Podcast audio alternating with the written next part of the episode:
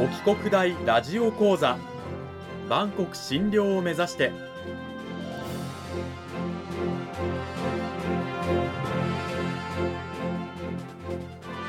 番組タイトルにある万国診療とは世界の架け橋を意味する言葉です。この番組は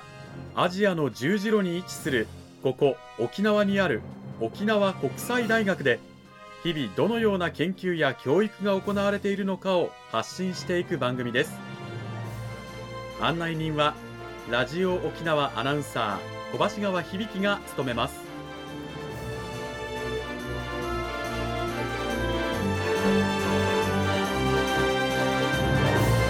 この番組は沖縄国際大学の提供でお送りします。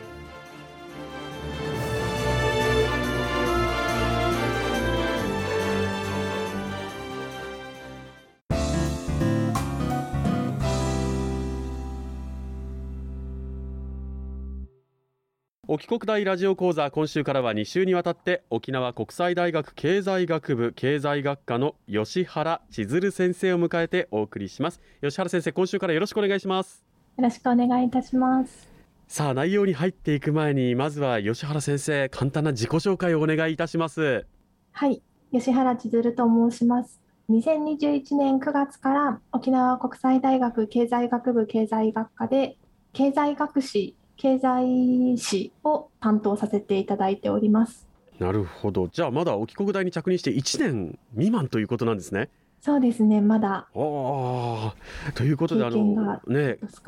いやいやいやでも学生さんには経済学を中心に教えていらっしゃるということで先生の専門分野もそういったところになりましょうか。そうですね私の専門は19世紀末から20世紀の前半くらいにかけてのイギリスにケンブリッジ大学という大学があるんですけれどもそこを拠点に活動している経済学者の理論をまあ整理してっていう形で研究をしているんですけれども、うん、特にアルフレッド・マーシャルという人の弟子にあたるアーサー・セシル・ピグーという人とジョン・メイナード・ケインズこちらは有名なので皆さんもご存知かもしれませんけれどもその2人の特に理論上の関係性を検討するというのを研究課題としております。なるほどそんな吉原先生をお招きして今週から2週にわたって講義タイトルは「経済学史は面白い」と題してお送りしていきたいと思います。経済学史経済学に歴史の史と書きますけれどもそもそもどういった学問なんでしょうか？経済学史というのは経済学にはまあ理論がいろいろあるわけですけれどもその現実の経済問題を解釈するための理論がこれまでの長い歴史の中でどういうふうに発展してきたのかっていうことを、まあ、体系的に整理して学ぶ学問ということになります。これまでのあの経済学のこの歴史を体系的に学ぶというふうに吉原先生おっしゃいましたけれどもあの最先端の経済学理論だけを学べばいいということにはならないんですか？そうですね。その経済学という分野の特殊性によるところがあるんですけれども社会そのものを学ぶ社会科学の一分野ですのでの社会の中には変わっていく部分もあれば変わっていない問題もあるわけでそれぞれのその時代時代に生きたいろんな経済学者が何を問題としたのかっていうところに意外と時代を貫く共通項がありますのでその内容を学ぶことが今現在の社会を理解するのにも役立つ。ということはそれをなんとか少しでも良いものに改善するのにも昔の理論を学ぶことが役立つという形になります。なるほど。最先端じゃなくて昔のこの理論とか説なんかも知っておくことで今の問題の解決の一助になる可能性もあるというのが、まあ、ちょっと経済学の特殊性もあって歴史を学ぶ必要があるんですよ。経済学のということなんですね。うん、そうですね。教科書的に整理されていくところで抜け落ちるアイデアがどうしても出てきてしまうのでそこを拾い上げて、うん、で今の解釈に役立てようというのが経済学説史の研究をしている人たちの共通理解ではあるかなと思います。例えば今のこの経済的な問題この社会で起こっていることを考えるときに、似たような状況が例えば300年前にもあったよね。でその時にどういうふうに考えられてたのかなとか今はじゃあどうかなっていうところに共通点とか相違点とかっていうものを見出していく学問ということもあると思うんですけどやっぱ昔と今で変わらないもの変わったものとかがあってそういったものがあるからいろんな歴史を経済学の歴史を学ぶ必要があるということなんですけれども。じゃあ,、あの今のまあコロナ禍がねまだまだ続いて厳しい社会情勢ですけれどもそんな中の問題点の一つやっぱり失業率とかがあると思うんですよ。この失業率に関しては、はい、経済学史的にはどういうふうに考えられているんでしょうか？の失業という問題そのものが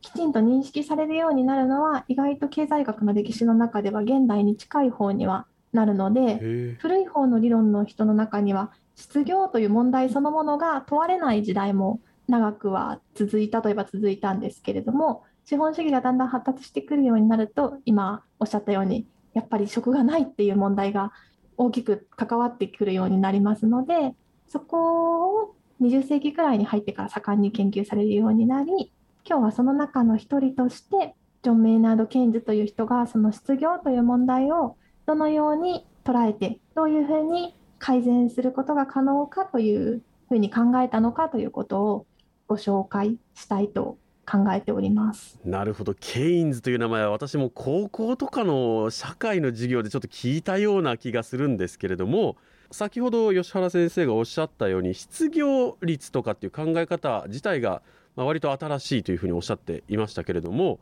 でそれに関してケインズの名前が出てくるっていうことはその失業率云々の考え方でケインズ以前とケインズ以後があるということですよね。はいケインズ以前のこの失業とか失業率に関する考え方っていうのはどういったものがあったんでしょうか？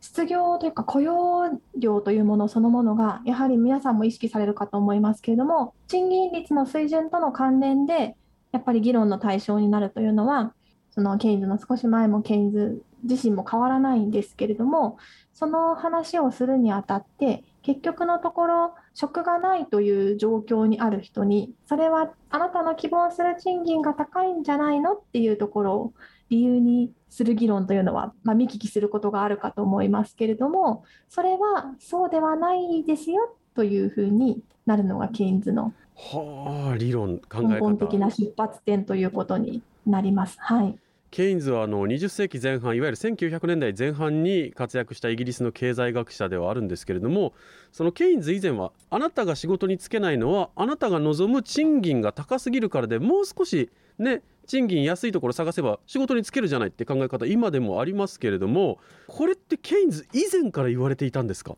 そうですね。その先ほど少し名前を挙げたマーシャルから続く経済学のその辺りから理論が今ある形で比較的整理されていくようになるんですけれども、うん、その説明の中では失業というものの発生もその財が普通の財というのは商品ですけれども、うん、商品が売れ残っているという事情と全く同じフレームワークを使って説明できるんだという形での説明になってきますので、うん、その説明にのっとって理解すると結局のところまあ、需要と供給が一致していないという状況です。商品が売れ残っているということは、たくさん供給しているんだけれども、その値段では需要が少ないので、まあ、売れ残りが出てしまうと、うん、同じものを全く同じことを労働市場にも適用して、今度は労働を需要するのは企業で、労働を供給するのは私たち労働者ということになりますけれども、うん、高い賃金水準になっているので、それだったらこれくらいしか必要ないと思っている企業側の労働需要と、うん、そのくらい高いんだったら働きたいと思っている労働者の供給とが釣り合わない、うん、で供給が多くなってしまっているという状況こそが、まあ、失業なんだというふうにのマーシャル以来の伝統的な理論では、まあ、もうちょっと細かくはいろいろあるんですけれども大枠としてはそういうふうに説明されるということになるので、うん、この状況では供給の方が多いというのをどうやって解消すればいいのかというと結局のところそれは賃金が高いから需要を上回る供給になってしまっているだけなのでそのままの状況で商品の市場はどうなるかというとだんだん売れ残りがあるわけだから値段が下がってくるわけですよね。だって価格が下がることで需給が一致するので同じように労働に関しても労働の価格は賃金ですけれどもそれが下がってくればきちんとその賃金のもとで働きたい人その賃金のもとで雇いたい量が需要と供給が一致するというふうに説明されるのが当時の失業の説明方法ということになります。なるほど。もう失業の説明があのスーパーで売ってる商品が高いから売れないん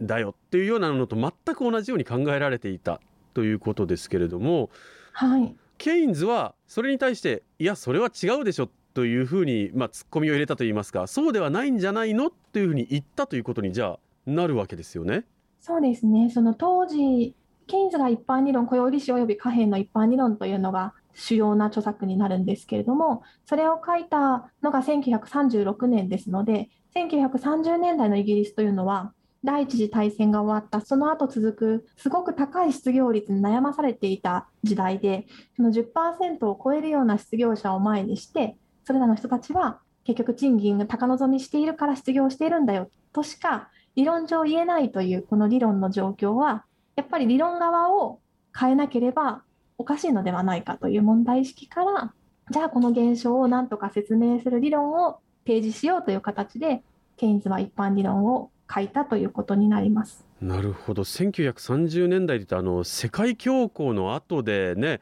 もう世界各国がこう失業の率の高さにあえいでいた。人々の生活がすごい苦しかった時代にあなたが賃金高望みしているからあなたは職業に就けないんだよっていう理論はさすがに無理があるでしょと。ケインズは思ってじゃあなぜ失業率が今高いのかという説を考え出そうとしたわけですけれどもその説を考えたケインズ、まあ、これが経済理論で明らかにしようとしたわけですよね。はい、そうです。まさにおっしゃる通りです。うん。さあ、じゃあ、ケインズはその高い失業率や失業率自体のからくりをどういうふうに説明しようとしたのかについては、来週先生にお話を伺っていきたいと思います今週はこの辺りで